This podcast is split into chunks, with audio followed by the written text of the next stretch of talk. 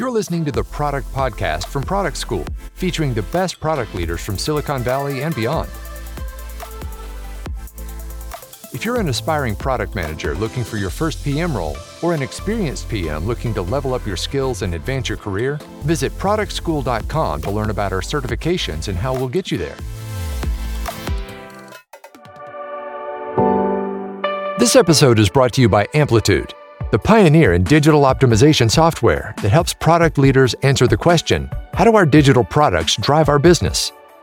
1,400 plus customers, including Atlassian, Instacart, and Under Armour, rely on Amplitude's product analytics. Get started at amplitude.com. Today, we're closing out our Women Who Build season of the Product podcast with another inspirational product leader. We are joined by Michelle Parsons, CPO at Hinge, who will be sharing ways to create powerful connections in order to locate your future product mentor. Learn how to find people who will support and inspire you so that you can take your ideas and career to the next level. Hey everyone, this is Carlos. I'm the founder and CEO at Product School. Today I'm here with Michelle Parsons, who's the Chief Product Officer at Hinge. Hey Michelle. Hey Carlos, thanks so much for having me on today. Thank you for for joining the show. I know you are very active in the product community, uh, and, and I love that. And I think it's time now to, to have you with us and, and learn more about your own experience growing as a leader. So let's start from the very beginning how did you get your first PM job? Yeah, I mean, I think even before my first PM job, I think I didn't even really know that product was a role, was an was an option for a career. Um, kind of going back to my undergrad years, I was pre med. I was I was pretty straight and narrow on that path. Um, and it was my senior year of college that I was kind of having an existential crisis. You know, should I actually go down this pathway and invest a lot more time and and money into this field that I wasn't as um, I, I, think um, passionate about anymore. I still I still wanted to really help people, but having kind of spent so many years um, in the summers working in hospitals and with doctors, I started to kind of get a bit jaded. Right, there are some pretty big foundational problems um, with the healthcare system that really expanded beyond healthcare into education and access and other things of that nature. Um, and so I took a step back and I said, well, you know, I'm not sure that I want to necessarily go into medical school now. So let, let me see what else is what else is out there. What else can I do? Um, I ended up joining Teach for America, and I ended up teaching high school science. Like, well, I, I know science really well. I was an education minor, and so I said, why, why don't I kind of take this pathway in? And you know, if I notice that a, a, foundational problem to you know medical care and access is education. That's kind of a predisposition there. You know, level of education and level of access um, how do i help you know really teach the next generation of, of, kids. And so i spent two years in the classroom really started to, to realize that wow there's a lot of, of gaps here as well. Um, I, i'm from south texas so i was very aware of you know under funded underserved communities. I grew up in one. Um, i'm from a single mom household myself and you know um, something that i I was very much like in my in my um, worldview, and so I started realizing, hey, I don't have the the tools or the resources to actually, you know, move my students um, in the direction that we're supposed to be going. So I ended up having to just leverage a lot of things that I created. Started searching online. What what tools can I use? What um, exercises can I kind of download? How do I incorporate technology into my classroom since I don't actually have textbooks for every single one of my students? Um, it was then that I started realizing, okay, well, now that I have these resources, I'm I'm constantly going, you know, online for. Um, how do I actually track and measure whether the things that I'm teaching are actually having the outcomes that I think they're having. And so I started leveraging um, basically an Excel tracker. I mean, one of the things I think that Teach for America really instills is backwards planning, objective focus, decision making, and and uh, you know education really. And so I basically built a tracker. I put every single objective into this Excel tracker with all of my students, you know, aligned every single lesson and question that I was, you know, that I was teaching to these and would weekly look back and say, all right, you know, are my kids actually making progress and movement in this area? Um, you know, if so, awesome. Which ones aren't? How do I pair these two together? If all my students are, are not succeeding in this one area, um, let me like go back and reflect maybe it was something that i that i did. Maybe it was a way in which i was teaching that in that particular uh, day or that that objective. And so all these little little things you know how do you organize a classroom? How do you motivate a classroom and kids to kind of you know do their do their work and be engaged and be excited um, we're all kind of just like little moments where i was like oh i like this and i like that. Um, and really when i reflect on kind of product now it, a lot of the things that I was doing in that classroom actually have a lot of parallels into what product management is. Um, so it was then right after I was teaching, I was determining, you know, what's my next move? What's what do I want to do next? And I found ed tech, and I said, hey, this seems like a, a way to actually um, increase my scale, increase my reach beyond just a classroom of 160 kids. So I joined a small ed tech startup called Alley-Oop. That was an incubated startup within Pearson Education, the big publisher. And so it was a really great way for me to first like kind of get my first exposure to product um, but also very much um, step into it. I really started as a content metadata analyst and so not necessarily on product but given that we only had 30 people in the whole company you know you're very much able to kind of reach your hand into various aspects of hey this needs to get done and who's willing to who's willing to pick it up. So basically you've been doing product management even before they gave you the title. I, I think so. Yeah absolutely in, in, in certain aspects right? Definitely not the full product manager job but but things around it you know customer interviews swot analysis um, working with data scientists and data to uncover you know different patterns. And so always around it and it wasn't until kind of my next role after that startup that i was really able to dig in and start working directly with engineers and solving my own kind of um, areas. I find your story really inspiring for many reasons one of them, like you following your passion to help people, apply to healthcare first, then education, now technology, but always finding ways to connect your skills with your your user. And and I think that sends a really powerful message to people out there who are trying to figure out what to do next and they might be hearing messages such as well you need to have an mba from this school or you need to have a certain degree from this other school well while i'm sure all of that can help that's not the only way and there's a lot of things that someone can do today now and you are a clear example and a very you know obviously now we, we continue discussing your career but but i love how you actually got started.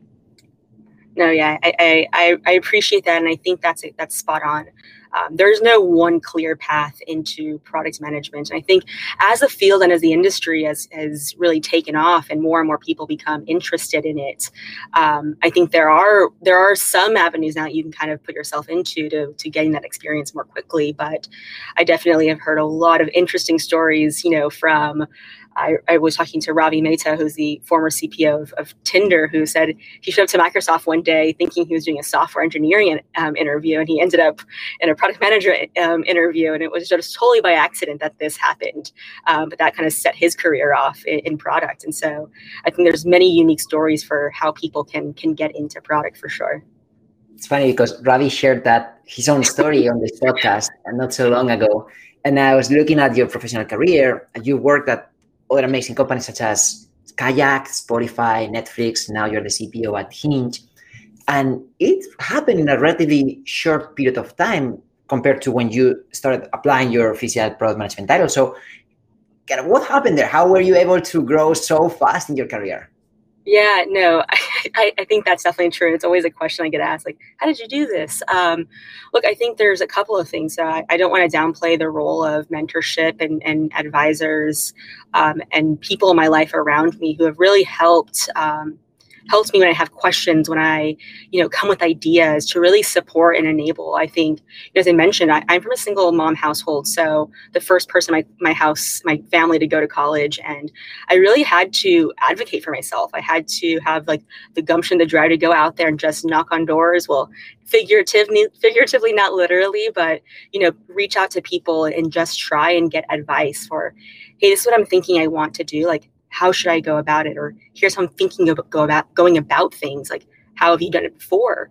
Um, and I think that all of those things have equipped me with the baseline skills of just asking a lot of questions, um, which I think is is directly tied into you know what makes a successful product manager and product leader is you have a lot of curiosity tied in with the ability to actually execute on that, right? Take in all those different pieces of information and then transform that into a plan and a vision and then execute upon it. So I think that that's the initial, you know, the other piece of product that I really love and gravitated toward was the balance of art and science. Um, as somebody who, you know, is is infinitely curious and always daydreaming and always thinking about like the what ifs and the problems to solve. Um, I, I, tend to be very practical and pragmatic in, in, my approaches to things.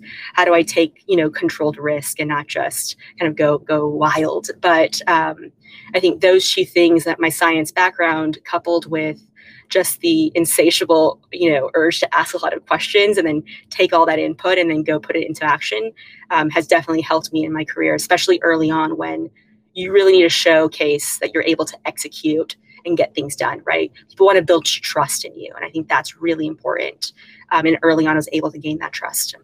And, and i think that um, looking for help whatever type of help it is that shows your first curiosity in, in growing, but also certain level of vulnerability to, to say that you're here to learn and and that also creates a deeper connection. So on the topic of mentorship, is there anything in particular that you would recommend for people who if they've heard this kind of advice before, but they don't really know how to find that mentor or group of mentors or whatever that might be that is really going to be a, a thought partner for them? Yeah, absolutely. I mean, I think there's no one, you know, stop shop or one way to, to find mentors. I mean, there are a lot of programs out there. So I think that's one, right? You can go into a variety of different already established um, uh, paths to into finding mentors, finding advisors. I think one of the thing you know, those those are more uh, restrictive though, right? Because there's a lot of people applying into those pathways.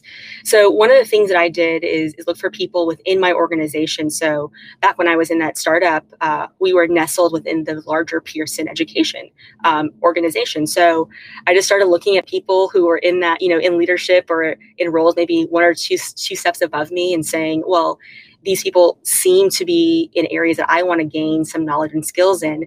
Can I set up a meeting with them, right? With very specific questions that I wanted to get to, to know or, or learn about. But also, I think the key thing that really opened up the door for me with those individuals. So when I identified, I, I, really had a very established, you know, agenda. Here's what I want to learn. Here's what I'm interested in doing. Here's how I'm going to apply it. I think is really critical when you're dealing with how do you get someone to expend their time on something they don't know right? They want actually want to know that they're you're going to take this insights and go apply it in some some way. Um, then I would follow up, right? Thank you for your time, and here's how I took all this information, and here's what I did with it, and here was the outcome of that.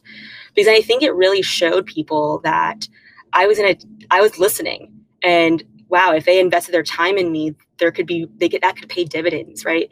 Maybe not for them as individuals, but for the things that I could then go do and go impact. And so you know that that to me is really critical when I, even when people come to me for advice or mentorship i really am looking for like is this time well spent? Is this person coming prepared? Are they coming with questions? Are they coming with ways that they're going to apply this? And then what's that follow-up look like? Because follow-up is actually the hardest part of all of this. Once you've gotten that do you maintain that relationship and do you add value back and forth right across the table? Yeah you come from a teaching or educator background, which uh, you appreciate what it is to be on the other side. And now that you are a chief product officer, and I'm sure you're also mentoring other people, an example of that is what you are doing right now, uh, sharing your story. Other than like, how do you go about picking the right mentees? Because I can imagine you have very limited time. Uh, is there any advice you give to people to find the right mentor and make sure that, that when that mentor receives that proposal, they pay attention. Yeah, absolutely. Well, I mean, I think a it's like well, when when a when a person comes, you know, with with a, with an ask or a request or with some with some questions like am i actually able to help? Do i have the skill set in the background and the experiences to add meaningful meaningful value here? Or do i know somebody else in my network who I, who are who is maybe better equipped to to help in this space right?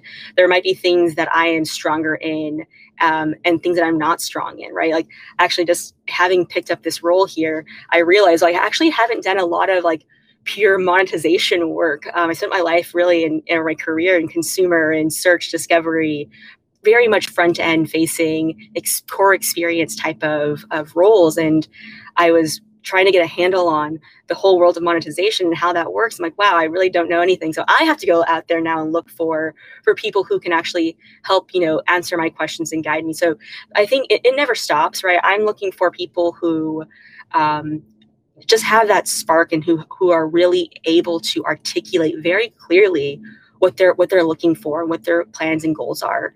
Um, that to me is is of critical importance. I think my mind is just wired that way. Like, what's your outcome? Like, what you know, what are you doing, or what are the areas you think you need to like grow grow or develop in, or or you know where you're struggling, and then how can I then really discreetly, you know, pick where I can actually add value.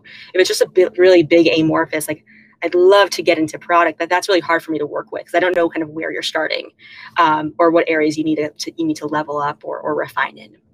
Yeah, I, I, see that all the time. Uh, this thing in, in, Silicon Valley would say a lot of people say yes. So if you message enough, someone will say yes. I'm going to grab coffee or a virtual coffee with you. This episode is brought to you by Amplitude the pioneer in digital optimization software that helps product leaders innovate faster and smarter by answering the strategic question how do our digital products drive our business? 1,400 plus customers like Atlassian, Instacart, and Under Armour rely on Amplitude's best in class product analytics solution to unlock insights, build winning products faster, and turn products into revenue. Get started at amplitude.com. The reality is, the, men, the mentor also needs to perceive that there's a true interest in, in next steps. So there's actually another coffee and another coffee. And, and I, I think it's important to recognize that it's better to go deep with a few people and build a relationship and, and make sure there is a value exchange there rather than just having a first time coffee with uh, 25 different people and really just scratch the surface. Absolutely. In your case, um, you, I, I like that you recognize you're also learning you mentioned now. And and i think it's also good to recognize how mentorship or the mentor role can change. Like maybe someone who was really helpful for you at some point in your career. Now you're at a different stage and you want to find different type of help different type of mentors and that's okay. I think it's part of lifelong learning. You don't have to commit to the same person for the rest of your life like as if it was a, a marriage. Absolutely. No I, I think that's exactly spot on right? And, and oftentimes those those people in your network or in your your sphere can oftentimes recommend other people. And so you know that's that's been the case with me. I, i've recently had to to dig in a little bit more around internationalization. How do we do that? And and there's people who are in my network who can have you know introduce me to other people who have been you know invaluable and just my own knowledge. Um, and so i think that that's really important just to continue to, to develop and, and build in in those relationships for sure so, Michelle, for people who are uh, not in the dating market and are not aware of Hinge, what does your product do? And please give us a scale of, of the, the users. Yeah, absolutely. So, um, Hinge is a is a mobile dating app. Um, we are kind of in the same sphere as as Tinder and Bumble and, kind of the other apps that are out there. You know, our goal is really to drive meaningful connection. Um, I think what sets us apart from other apps is our mission, our our, our goal um, and our vision really is to be the dating app designed to be deleted, and that might just seem like a catchy tagline, you know, on it on the surface, but we really live, breathe, and, and act um, with that with that motto in mind, with that tagline in mind. What does it mean to be designed to be deleted? Well, that really predicates that we have ways to measure what deletion means, right? And positively. So we want to ensure that we are getting our users out on well intentioned, great dates. Um, so purposefully, our onboarding flow is much longer than our competitors, right? We purposely don't have a swipe mechanism that is, you know, very popular in other apps. We really make sure that you're taking time to get to know the person on the other side of that profile so that by the time that you do hit yes or no, you know, you have you're excited about potentially getting to, to meet that person. Um, and so, you know, we are um, yeah, I mean, you know, we, we're, we've been growing um, exponentially. And so we're, we're very excited about kind of our trajectory. I think that especially with the pandemic and, and everything that we've been going through as, as society in the past uh, two years almost, it's crazy to even say that, um, you know, people I think are, are looking for uh, more authentic, more real ways to connect with each other, you know, whether that be virtually or, or in person. Um, and I, and I think that we just have so much opportunity in this area to continue to press on that particular piece, right? You know, where you think about 10 years ago in the era of like Facebook and Instagram and just continuing filters, curation, and and um, you know the, the facade almost, right? I think we've gotten really accustomed to that, and I think the past two years have like really almost like jolted us to say, wait a minute, like I'm not okay always, and my life is not perfect, and I'm not okay, and it's finally become okay to just say that. And I think what we're trying to do, and what, what I'm really excited about is you know, Hinge is really well positioned to really own that intention space where we make it okay for you to just express your authentic self and not this curated set of six photos and you know, et cetera. So that's what that's what kind of we're doing right now, and I'm very excited about you know our future here for sure. And how did your roadmap change during the pandemic? Yeah, I mean, well, so I I actually joined remotely. So I'm, i was a fully remote um, employee, having to figure out everybody in this whole organization and what we were doing and how we were working. And really, the team had gone through um, it had doubled in size during the pandemic. Um, which is which is pretty phenomenal if you ask me, um, and still really maintained it, its core fabric, its core culture, which I, I I found just inspiring and impressive. Um, you know, the roadmap changed in that. Well, our our goal is to get people out on in-person dates and that came to a halt right? And so we really quickly had to pivot and figure out okay well what can we do to still ensure that people are connecting? No one wants to sit on text forever. Um, so we really quickly had to integrate video and audio um, as just a, a core you know foundation in our app. Um, and then through that we're also just learning a lot about what people are looking for how hard it is to make connection especially when you don't have really any other avenues outside of your maybe close friend group or family um, since the pandemic has really you know close down a, a, lot of those avenues that otherwise used to be available. So i do think that you know we've now taken it upon ourselves to say okay well given this and given all the things people are going through what can we do to actually help not just connect people but really improve connection? And so we're really focusing on a lot of these types of, of um, concepts and opportunities uh, more authenticity more accountability um, how do we do that? So yeah. No, it's really impressive how you were able to turn the situation into an opportunity, grow the team, grow usage of your product, and still maintain those core values as you mentioned, authenticity and making sure that this is a, a real high quality connection between two humans. At the same time, one of the unique things about this product personally is that you are part of a, of a portfolio of uh, companies, uh, the Match Group, and most, I, most or at least the ones that I know are also in the online dating space. Correct me if I'm wrong. Yeah, no, no, you're you're um, you're uh, you're correct for sure on that one. So obviously, Tinder is one of them, and there are many others. So, as a chief product officer, how do you go about making sure that you are delivering a unique experience for your user persona while maintaining certain consistency across the entire portfolio of companies?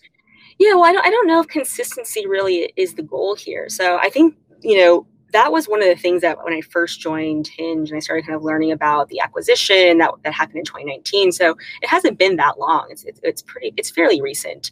Um, for all intents and purposes, fairly recent. I know three years can feel like now like like a lifetime, um, but you know the goal really is for every single app has their own unique value prop, their own unique audience that they're the thing that they're really trying to, to trying to deliver on right? I think for for hinge our goal and our audience is coming to us for intentioned dating to find a relationship. You know every every app has their own their own spin on what their users are coming for. You know bumble is women make the first move um, you know tinder is more more recency more active you know quick connection. So um, you know we maintain our uniqueness and, and our goals by focusing on our users. So what the benefit though that I've actually, you know, seen and have experienced firsthand is I'm able to just ask other people in other parts of our of our brand you know how are you solving this problem? How are you thinking about x y and z? Um, and able to share insights. And of, of course we have different audiences and different end goals. And so every insight might not be um, as relevant in that same context. But it's another data point that I can use that my team can use to make more informed decisions. And so, you know, I think that's one been one of the one of the benefits. Um, but ultimately, the goal really is not for consistency. You know, it's keep on delivering on your core value prop and, and do that exceptionally well. Um, yeah, that's a really um, unique expansion strategy for me because most of the product leaders, most of the products that I know, they start very specific with a feature, a, a certain use case, and they expand. Right? They try to become a platform with covering multiple use cases. In in your situation, you are so clear on your specific user persona, and based on what you're saying, your goal is not for people to now you know go to other apps even within the same group, right? Sure. I mean, I guess you know our users and a user can can really change depending on the day, their their experience from last week, on like kind of what they're looking for. So I, I, do think that you know we do see generally people are you know there's some data out there floating around. I think you know on two or more dating apps and so that that is common behavior i guess the question is like what's your primary app right what are you primarily uh, engaging with and, and, looking for and so you know, again i think what we just try and do is deliver on our core value prop ensure that every decision that we're making from product to design to engineering is all laddering back up to that that core mission which is we want our dating app to be designed to be deleted. And so we want to make sure that everything that we're building, every decision that we're making ladders back up to that so that A, we build user trust, but we also can deliver on that promise for our users. I mean, I, I tend to use like the traditional jobs to be done, right? And if our users are coming to us for a relationship and for meaningful connection, well, what can we do to deliver on that? Um, and right, that's the same way that that guides us like, where are we failing at that today? Um, and that will also help us uncover really unique opportunities that we might not uh, be focused on otherwise. If we're constantly chasing competitors or tr- constantly trying to integrate this or that or that new technology, right? There are things popping up all over the place every single day. But again, I, I, I think if you are true to what you're trying to deliver and your your users and your customers see that they'll build that trust they'll build up that rapport with you and they'll they'll come back. So we're, we're just trying to continue to do that for sure. Love that uh, clarity because um, it's so easy as you grow right to think about different expansion opportunities and lose a little bit of the focus that brought you here. And some cases it might work but in others they lose the entire experience. Um, so going kind of looking inside your own product organization how do you structure your own product team yeah, that's a great question. I mean, you know, I actually think organizational uh, strategy and, and, structure is is not an easy thing. It's actually one of the things you constantly spend a lot of time evaluating and thinking about. Honestly, in my own role, that's where I spend a lot of my time. Um, are we set up the right ways? Do we have the right tools? Um, do we have the right processes and throughputs? So you know, our organization is structured in that, um, and I and I, lo- I, literally took a lot of you know my experiences from Kayak and Spotify and Netflix, and kind of said what like what do I like and not like about each of these structures, and how might that then be applied to to Hinge.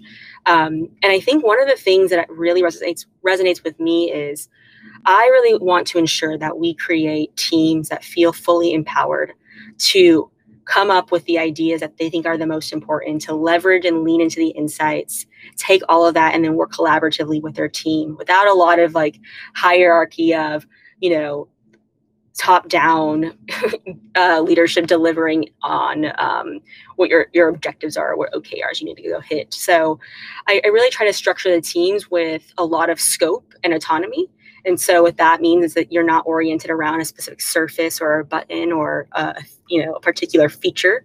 Um, I really try to organize around outcomes. Uh, what are we trying to deliver, and what do we think are the really important big opportunities or big outcomes and big bets that we want to continue to invest in, both from a product perspective and from an organization perspective, and then form teams around that. Of course, the objectives and OKRs and and you know. Um, problems they might they might be focused on could, could iterate could change as more data and more insights come in. But really their their purview is to solve things around you know profile innovation and really understand how do we bring people to life. And at the core of that there's so many different ways you can bring people to life. What does that mean? But you have one person who's really able to lead that through and through and really feel empowered to create a long-term vision a long-term roadmap around that versus here's a feature well what happens if that feature ever hits a, hits its lifetime? Then you're going to have to figure out well where do you put that team and that person? So you know structurally i, I really try to empower the team. I, I think that um, you know I, I, take something from previous organizations where we really treat the pm as the informed captain. You are both responsible for the direction of your ship but also ensuring that everyone's working together and everyone understands where you're going. Um, and so that's really the organization there. And then uh, again one of the things that i've i've always um, really you know has just irked me the wrong way is bring people into an organization and you don't have any staffing for them. That is something I've experienced before personally, and it is really hard as a product manager to get your job done when you don't have staffing. So, um, I mean, you don't have support. I mean, you don't have partnerships um, around you that can help you really execute on that vision and those those objectives. So, that's the other thing is really ensuring that before we bring on new people or open up new areas of opportunity, that we have a plan for how we're going to fund those um, because there's nothing worse than being on board into an organization and then just sitting there trying to like beg borrow and steal to get into somebody else's roadmap. Yeah i know because uh, spotify is actually very famous for how they were thinking about structuring teams into squads and tribes and i know that netflix is another world class organization. So it's always interesting to see how each product leader thinks about structuring their team and then how it changes because whatever you are it's working for you today it might not be the same formula absolutely. six 12 months from now no, absolutely. We're already we're going through this again, right? So as we look look for 2022, okay, we're gonna keep on keep on growing, keep on scaling. What? How do we need to reorganize to actually ensure that, you know, it becomes less about the individual team. Then it actually becomes a, a, about the cross team groups the across the organization right? How do we start to get information across to marketing to our support teams to brand et cetera right? And how do all of the teams work together? What processes and principles do we have in place? And so that's what we've been spending a lot of time now is do we have the right visibility? Do we have the right communication tools um, to really unlock and enable us to do our best work? Well michelle it's been a pleasure to learn from you. Is there anything else you'd like to add no, I mean, I think this has been a phenomenal uh, conversation. I mean, and, and, people can feel free to to link um, with me on LinkedIn, and you know, I'm always available for for questions or you know thought starters. You know, I love to I love product. I think that that's my my biggest um, take away from my my past my career careers. I really just love to like dig in with people and solve problems, and it's been really fun to be able to do uh, product. Uh, you know, a variety of different companies all serving you know that that direct end consumer. Um, it's really where I drive my passion from. Perfect. Well, thank you for your time. Absolutely. Thank you, Carlos. Bye. Thanks for listening to the Product Podcast. If you enjoyed this episode, it would mean the world to us if you would rate and review us on Apple Podcasts. Taking the time to write just a few sentences about what you love most about the show will help us improve it and reach even more product people around the world. And when you're done, why not reward yourself with some free product management content and resources over at productschool.com? Until next time, stay product led.